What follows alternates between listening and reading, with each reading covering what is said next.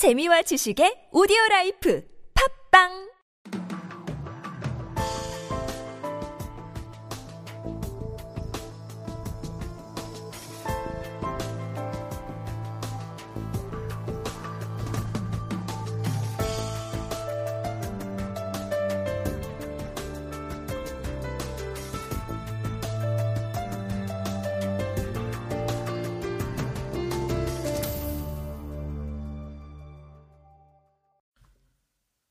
안녕하세요. 이천이십 년 오월의 컨스프레스 뉴스입니다. 오늘은 두 개의 소식을 준비했습니다. 김정은 사망설 유포를 통해 국내에 제기된 외신의 가짜뉴스 논란과 최근 정보자유법에 의해 공개된 미국의 한 기밀 문건을 통해 드러난 코로나 사태 이후 다가올 미래상입니다. 김정은 사망설로 보는 가짜뉴스로 시작합니다. 김정은 사망설이 처음 제기된 곳은 외국이 아닌 한국이었습니다. 데일리 엔케이라는 북한의 동향을 전하는 우리에게 생소한 웹사이트가 시발점이었죠. 사월 이십일자 기사에서 김정은이 심장 수술에서 회복하고 있다고 주장을 했고요. 제보자는 공개하지 않았습니다. 사건이 커진 것은 씨엔엔의 사월 이십일일 보도였는데요.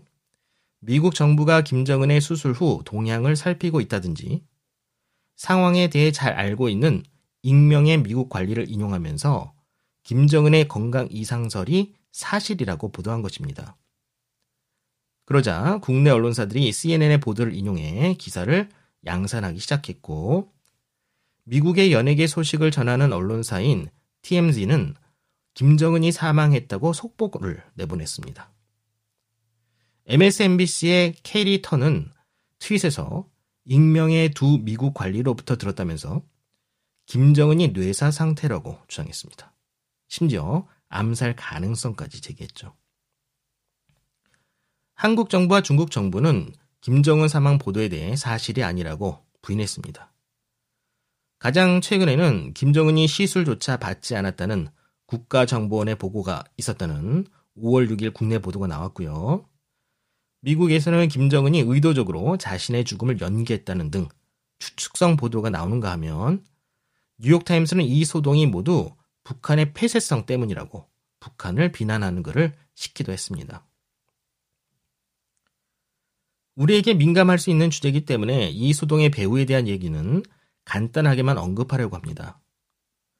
김정은 사망과 관련된 가짜뉴스가 한미 관계와 관련이 있다는 시각이 있는데요. 실제 김정은 위독설을 처음 제기한 데일리 엔케이는 미 국무부의 민주주의를 위한 국가원조기금, 영어로 줄여서 엔이디로 불리는 국무부 자금을 받고 있습니다. 엔이디의 웹사이트에 가면 데일리 엔케이가 이천십팔년에 이십칠만 불의 지원을 받은 사실을 확인할 수 있는데요.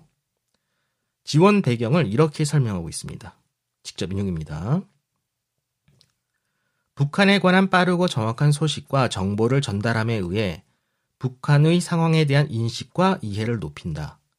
이 프로젝트는 한국과 국제사회 독자들을 상대하는 온라인 매체이며 시민 기자로 활동하는 북한인들에게 저널리즘 훈련을 제공하고 지역의 비상근 통신원들에게 지속적인 전문 훈련을 제공한다.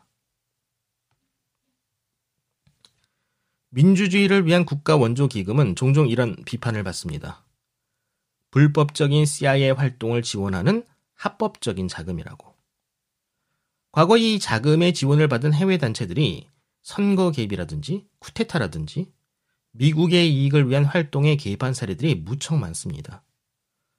우리에게 익숙한 예를 든다면 홍콩의 우산운동 또는 색깔운동의 리더들이 이 자금을 받았었죠. 구체적으로 이천십팔년에 국무부는 각각 십오만 오천 불과 이십만 불을 반중국 정부 성향의 연대센터와 국가민주주의연구소에 지원했습니다. 자금을 받는 본인들은 옳은 가치를 위해 지원을 받고 있다고 생각할 수도 있을 겁니다. 하지만 돈을 주는 자의 옳은 가치와 돈을 받은 자의 옳은 가치가 상충한다는 게 문제점이죠. 김정은 사망 소동 이후 국내 몇몇 언론사들은 과거 볼 수 없었던 자성하는 목소리를 내놨는데요. 제가 칭찬을 드리고 싶은데 제가 처음 읽었던 그 기사를 찾지를 못하겠어요. 외신을 그대로 베껴 쓰는 우리 언론사들을 비판하는 글이었는데요. 일부 언론사들은 특정 보수 언론사를 지목하고 비판을 했는데 사실 보수와 진보 매체들이 모두 씨엔엔의 기사를 베껴 쓴 건 사실입니다. 그렇다면 우리 언론사들이 자주 인용하는 미국의 씨엔엔이 얼마나 신뢰할 만한 언론사인지 과거 논란이 된 활동들을 통해 간단히 살펴보겠습니다. 뒤늦게 기밀 해제된 국무부 이메일에서 씨엔엔 기자인 앨리스 레버트는 이천십삼 년 일월 당시 국무부 부차관보인 필립 레인스의 지시를 받고 트윗을 쓴 후 다시 레인스에게 작성한 트윗을 확인받은 것이 드러났습니다. 이천십육 년 팔월 씨엔엔 출신의 앰버 리오는 씨엔엔이 어떤 사건들에 대해서는 보도를 하고 어떤 사건들에 대해서는 보도하지 않도록 정부로부터 지시를 받고 있다고 폭로했습니다. 리온 씨는 인기 팟캐스트인 조 로건스 익스피리언스에 출연하여 이천십일 년 아랍해범 시기에 씨엔엔 소속으로 바레인에 취재를 갔다가 미국 정부가 십억 불의 무기를 바레인 정부에 지원한 사실을 알아냈지만 보도하지 말라는 지시를 받았다고 말했습니다. 이천십육 년 시월 씨엔엔이 주관하는 미 대선 티비 토론에서 일반인 패널로 참가한 인물들에게 씨엔엔 기자인 파멜라 브라운이 대사를 지시하는 장면이 실수로 송출되었습니다. 당시 씨엔엔이 지시한 대사는 미국이 이미 훌륭하다고 말씀하셨는데 저는 거기에 동의합니다. 였죠. 힐러리 클린턴이 한 말에 대해 패널이 맞장구 칠 것을 몰래 지시하는 장면이었습니다. 이천십육 년 시월 씨엔엔의 더나 브라질은 힐러리 클린턴과 버니 샌더스의 티비 토론 하루 전인 삼월 육일에 이메일로 티비 토론 질문을 힐러리 선거운동 본부장인 존 포데스타에게 이메일로 보냈다가 포데스타의 구글 이메일이 유출되면서 이후 드러났습니다. 이천십칠 년 일월 씨엔엔은 위키리크스의 설립자인 줄리언 어산지를 소아성애자라고 보도했다가 위키리크스가 명예훼손 소송을 걸겠다고 응수하자 사과했습니다. 이천십칠 년 이월 십일일 씨엔엔 앵커인 에린 보넷은 민주당 경선에 출마한 버니 샌더스와 인터뷰에서 당시 트럼프 행정부의 국가안보보좌관인 마이클 플린이 러시아 대사와 러시아 제재에 대해 상의하는 전화통화가 있었다고 말하면서 트럼프 대통령이 이를 몰랐다고 주장했다고 비판했습니다. 왜 샌더스를 초대해놓고 트럼프 얘기를 했을까요? 샌더스가 자신도 몰랐던 일이라고 말하자 버넷은 트럼프 대통령이 몰랐다는 게 문제가 아니냐고 샌더스에게 재차 물었습니다. 그러자 심기가 불편해진 샌더스는 아마도 트럼프 대통령이 씨엔엔 가짜뉴스를 보나 보군요 라고 답변했고 씨엔엔은 영상 인터뷰를 끊었습니다. 이천십칠 년 삼월 씨엔엔과 엠에스엔비씨의 동일한 여성이 동시에 생방송 인터뷰를 하면서 가짜 뉴스설이 제기되었습니다. 사우스캐롤라이나 우드러프의 한 범죄 현장에선 린지 데이비스는 두 방송사에 동시에 생방송으로 등장하는 마법을 부렸습니다. 이천십칠 년 이월 이천구 년에 녹음된 것으로 보이는 씨엔엔 관계자들의 음성 파일이 유출됐습니다. 씨엔엔 애틀란타 본사에서 녹음된 이 파일에서 소방관 사건 보도에 사용하려는 여론조사 결과가 사건 이전에 실시된 것을 알게 된 기자가 상급자에게 이 사실을 알립니다. 그러자 그냥 사용하라는 지시가 내려집니다. 이천십이 년 십이월 씨엔엔의 간판 앵커인 앤더스 쿠퍼는 총격 사건이 벌어진 샌디훅 초등학교를 방문합니다. 그런데 고개를 옆으로 돌린 그의 코가 화면에서 사라지면서 현장을 방문하지 않고 그린스크린을 이용해 촬영했다는 의혹이 제기되었습니다. 이천십칠 년 유월 당시 테러 현장인 런던 브리지에 취재를 나간 씨엔엔이 테러 현장에서 아이에스를 비난하는 피켓을 든 무슬림 엄마 시위대에게 행동을 지시했고 이를 뒤에서 찍은 영상이 에스엔에스에 올라오면서 시위 조작 논란이 벌어졌습니다. 이천십칠 년 유월 씨엔엔은 의회가 러시아 정부가 관리하는 백억 불 규모의 러시아 투자 펀드와 관련하여 트럼프 행정부의 관리들을 조사하고 있다고 보도했습니다. 이 기사에 언급된 백악관 공보실장 임명설이 돌던 앤서니 스카라무치가 씨엔엔에게 소송을 걸겠다고 말하자 씨엔엔은 사과하고 기사를 내렸습니다. 이천십칠 년 씨엔엔의 프로듀서인 존 버너필드는 트럼프 행정부의 러시아 공모설이 대부분 헛소리라고 말하는 영상이 유출됐습니다. 이 시점까지 씨엔엔은 트럼프 행정부와 관련하여 러시아라는 단어를 만 육천 번 언급하여 화제가 되기도 했습니다. 이후 씨엔엔 앵커인 벤 존스가 러시아의 공모는 완전히 헛소리라고 말하는 영상도 추가로 공개됐습니다. 이천십칠 년 유월, 씨엔엔은 알카에다의 선전원인 빌알 압둘 카림에게 시리아 관련 다큐멘터리 촬영을 의뢰해서 논란이 되었습니다. 이천십칠 년 십이월, 씨엔엔은 도널드 트럼프 주니어가 힐러리 클린턴의 이메일을 러시아의 선전기관인 위키리크스로부터 이천십육 년 구월 사일에 이메일을 통해 받았다고 보도했습니다. 위키리크스가 힐러리 클린턴의 해킹된 이메일을 웹사이트에 공개한 것이 구월 십삼일이기 때문에 위키리크스가 러시아와 손을 잡고 힐러리의 이메일을 유출해 트럼프의 당선을 도왔다고 주장하기 위한 보도였죠. 그러나 트럼프 주니어가 힐러리의 이메일을 입수한 것이 위키리크스가 웹사이트에 공개한 후인 구월 십사일이라는 워싱턴 포스트의 보도가 나오자 씨엔엔은 자사 기사에 잘못이 있었음을 인정했습니다. 이천십팔 년 이월, 플로리다주 스톰먼 더글러스 고등학교에서 총격 사건을 취재하던 씨엔엔은 인터뷰를 진행하기 위해 생존 학생 중 한 명인 콜튼 하브에게 방송에 출연해 줄 것을 요청했습니다. 그러나 이후 이 학생은 씨엔엔이 제공한 대본을 그대로 읽는 것을 거부하자 씨엔엔이 자신의 출연을 취소했다고 폭로했습니다. 음, 잠깐만요. 제가 스크랩한 기사들을 이천십칠 년부터 현재까지 쭉 나열할 계획이었는데요. 씨엔엔의 가짜뉴스 리스트가 생각보다 너무 길어서요. 계속 하다 보면 한 시간이 넘을 것 같습니다. 그럼 이렇게 하죠. 이천십팔 년부터 이천십구 년까지는 건너뛰고요. 올해 씨엔엔의 가장 대표적인 뉴스, 가짜뉴스 하나만 하고 끝내겠습니다. 일월달이었는데요. 씨엔엔은 미국을 다시 위대하게 라는 문구가 적힌 모자를 쓴 코빙턴 고등학교 학생인 니콜라스 샌더먼이 미국 원주민 노인을 도발했다고 보도했는데요. 이후 사건의 전체 영상이 공개되자 오히려 미 원주민 노인이 소풍을 온 학생에게 드럼을 두드리면서 다가와 도발한 것이 드러났습니다. 씨엔엔 보도와 달리 학생이 오히려 피해자였던 거죠. 씨엔엔은 결국 이 학생에게 소송을 당했고 이억 오천만 불에 합의했습니다. 컨스프레스 뉴스에서는 씨엔엔뿐만이 아니고요. 엠비씨와 뉴욕타임스의 과거 가짜뉴스에 관해서도 말씀드린 적이 여러 차례 있습니다. 가장 기억하셔야 할 엠비씨의 가짜뉴스는 엠비씨에서 삼십 년간 근무한 윌리엄 아킨 씨의 사임 편지였죠. 그는 자신이 엠비씨에서 유일한 반전 인물이고 엠비씨가 군과 정보부 사람들로 가득 차 있다고 털어놨습니다.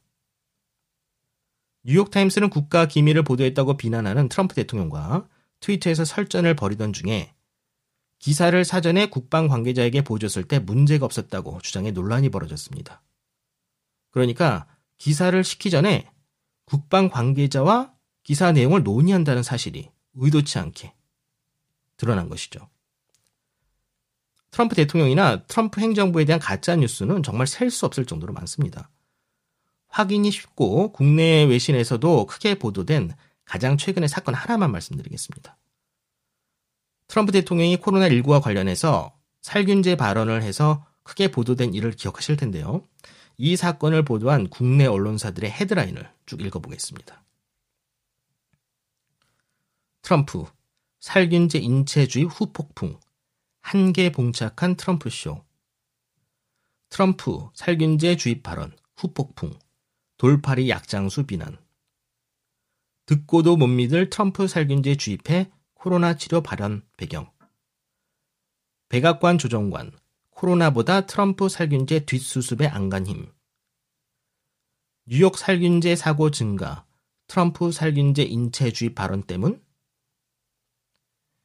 헤드라인만 놓고 보면 트럼프 대통령이 살균제를 인체에 주입해 코로나를 치료할 수 있다고 말한 것 같죠.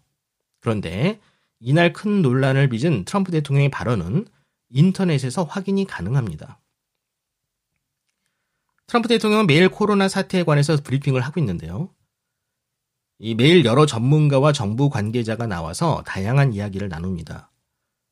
갖가지 치료제와 코로나 관련 최신 연구를 자주 언급하죠. 이날 브리핑에는 국토안전부의 과학기술 부장관인 빌 브라이언이 등장했습니다. 브라이언 부장관은 코로나십구의 생존 조건을 설명하고 바이러스를 죽이기 위한 실험을 직접 실시했다는 말을 하면서 최신 논문에 등장하는 자외선과 살균제 사용 실험을 언급합니다. 부장관이 마지막으로 한 말은 이렇습니다. 우리는 또한 다른 살균제들을 특히 타액상의 코로나십구에서 살피고 있습니다. 그리고 이 다음부터가 트럼프 대통령의 문제 발언입니다. 수고하셨습니다. 기자 여러분이 아마도 큰 관심을 갖고 있는 질문을 제가 빌에게 하겠습니다.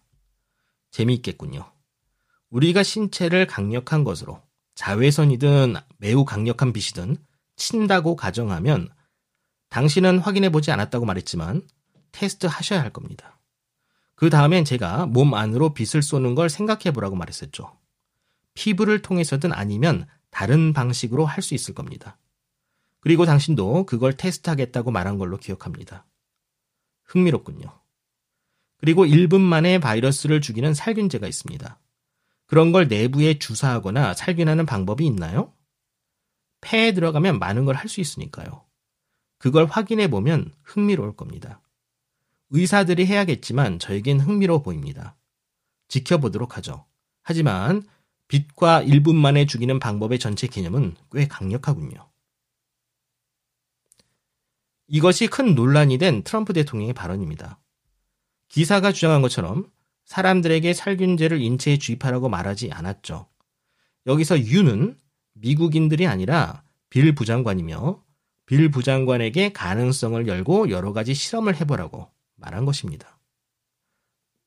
그러면 이 발언에 대한 국내 언론사들 헤드라인 다시 읽어보죠. 트럼프 살균제 인체주의 후폭풍 한계에 봉착한 트럼프 쇼. 트럼프 살균제 주입 발언 후폭풍 돌팔이 약장수 비난. 뭐 이렇습니다. 저는 미국 주류 언론사들의 가짜뉴스가 한국 언론사들보다 더 심각하다고 보는데요. 거의 매일 이런 거짓 정보를 담은 뉴스들이 우리 포털의 메인 페이지를 장식하면서 우리가 미국은 물론 세계에 대한 왜곡된 시야와 의견을 갖게 하는 원인이 되고 있습니다. 우리 언론사들은 외국 언론 보도의 진위를 직접 확인하셔야 합니다. 외신 전문 기자를 두고 있으면 어렵지 않은 일입니다. 이천십칠 년 하버드 대학은 여론조사 기관인 해리스폴에 의뢰해 미국 언론사들의 가짜뉴스 보도에 대한 의견을 일반인들에게 물었습니다. 응답자들의 육십오 퍼센트는 주류 언론이 가짜뉴스를 보도한다고 답변했습니다. 주류 언론이 가짜뉴스를 보도한다는 답변자 중 공화당 지지자는 팔십 퍼센트, 중도는 육십 퍼센트, 민주당 지지자는 오십삼 퍼센트였습니다. 그러니까 모두 절반을 넘었죠. 국내 경우는 어떨까요? 올해 케이비에스가 신시한 언론평가 여론조사를 인용하겠습니다. 케이비에스의 여론조사에서 한국의 언론 신뢰도는 사십일 퍼센트였습니다. 그러니까 사십일 퍼센트 신뢰한다는 얘기죠. 이 조사와 비슷한 여론조사를 미국에서 추가로 찾아봤는데요. 미국 갤럽이 작년 구월에 실시한 여론, 언론 신뢰도 조사에서 주류 언론을 신뢰한다는 답변은 전체 사십일 퍼센트였습니다. 한국과 미국 모두 주류 언론에 대한 신뢰도는 공교롭게도 사십일 퍼센트로 같았습니다. 서방 언론의 가짜뉴스와 이를 베끼는 우리 언론의 문제점만큼 중요한 또 다른 문제는 일부 시민들이 배포하는 가짜뉴스에 대한 지나친 공포입니다. 미국에서 제기된 가짜뉴스 논쟁은 본래 가짜뉴스가 핵심이 아니라 대중의 자유로운 정보 교환과 의사소통을 제한하기 위해 검열의 수단으로 제기된 것입니다. 여기서 가짜뉴스란 단어는 언론사들 사이에 국한되어 적용되지 않습니다. 비주류 언론사들 외에 일반인들의 에스엔에스 활동이 포함되죠. 일부 시민들의 가짜뉴스가 문제이기 때문에 규제의 대상이 되어야 한다면 지금껏 가짜뉴스를 보도한 우리 언론사들은 어떨까요? 단지 주류 언론사이기 때문에 면책되어야 할까요? 가짜뉴스를 퍼뜨리는 일부 시민들이 일으키는 위험과 헌법이 보장하고 있는 표현의 자유가 흔들리는 위험 중에서 더 위험도가 큰 것은 당연히 후자입니다. 저는 정부가 상황을 잘못 해석하고 다소 문제가 존재한다고 해서 국민의 표현의 자유를 침해하는 우를 범해서는 안 된다고 생각합니다.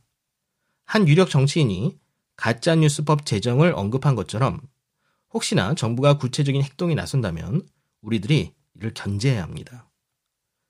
미국을 포함한 서방의 주류 언론사들은 러시아가 온라인 댓글팀을 운영하면서 지난 미국 대선에 개입했다고 주장했고 러시아의 온라인 공작을 막기 위해 가짜뉴스 검열과 온라인 프로파간다 대응팀이 필요하다고 강조합니다. 그러나 러시아 정부가 댓글 부대를 운영해 미국 대선에 개입했다는 보도는 사실이 아니거나 크게 과장된 것입니다. 러시아 게이트를 수사한 로버트 뮬러 특검팀은 이천십팔 년에 크레믈린의 댓글 부대라고 하면서 열세 명의 러시아인과 러시아 기업인 콩코드 매니지먼, 콩코드 컨설팅, 인터넷 리서치 에이전시를 프로파간다와 대선 개입이라는 두 가지 혐의로 기소했습니다. 그런데 놀랍게도 미국 법원의 소환장을 받은 러시아 기업인 콩코드사가 워싱턴 디씨에 있는 로펌인 리드 스미스를 고용해서 변호사들을 미국 법정에 출두시켰습니다. 로버트 뮬러는 러시아 기업이 소환장에 응답하는 상황을 예상하지 못했을 겁니다. 결론을 말씀드리면 이렇습니다. 자시 걸스틴 판사는 오월 재판을 앞두고 기소를 취하할 것을 법무부에게 제안했습니다. 이건 어떨까요? 이천십육 년 구월에 워싱턴 포스트와 뉴욕타임스를 포함한 미국의 주류 언론사들은 러시아가 페이스북과 트위터에 반힐러리 메시지를 퍼뜨리며 대선에 개입했다고 보도했었습니다. 방금 검색을 해보니까요. 국내 외신에는 러시아가 페이스북 광고를 통해 미국 대선에 개입했고 게시물 팔만 건에 일억 이천육백만 명이 봤다는 헤드라인이 많이 발견됩니다. 당시 에스엔에스 규제의 당위성이 힘을 받은 이 보도가 나간 후 의회의 요청을 받은 페이스북은 이천십칠 년 구월에 증거를 제출했습니다. 그런데 언론의 보도와 달리 이천십오 년 유월부터 이천십칠 년 오월까지 러시아 정부의 지원을 받는다고 뮬러 특검팀이 주장했던 인터넷 리서치 에이전시가 구입한 광고 수는 삼 년 동안 삼천 개, 총 지출 규모는 십만 불이었습니다. 일 년당 삼만 삼천 불이었습니다. 우리 돈으로 환산하면 일 년에 사천만 원으로 대선에 개입했다고 주장한 것이죠.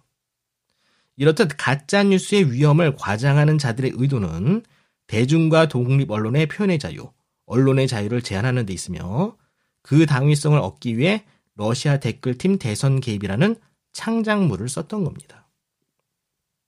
김정은 사망을 주장한 가짜뉴스 소동은 미국과 방위비 협상을 벌이고 있는 한국 정부에 대한 압박 행사, 그리고 트럼프 행정부와 북한 김정은 사이의 평화적인 문제 해결을 지지하는 문재인 정부의 최근 총선 압승을 흔들기 위해서라는 설이 제기되고 있습니다. 제가 이번 컨스피리시 뉴스에서 말씀드리고 싶었던 것은 우리가 국내 주류 언론의 가짜뉴스에 대해 불만이 많은 것처럼 미국인들도 미국의 가짜뉴스에 대한 불만이 많으며 우리 언론사들이 미국과 서방의 주류 언론사 보도를 비판적 시각과 검증 없이 그대로 가져와 보도하는 관행이 실제로 우리의 국익에 큰 해를 입히고 있다는 겁니다. 내용이 길어져서 다음 이야기는 이 부에서 전해드리겠습니다. 조만간 다시 뵙겠습니다. 감사합니다.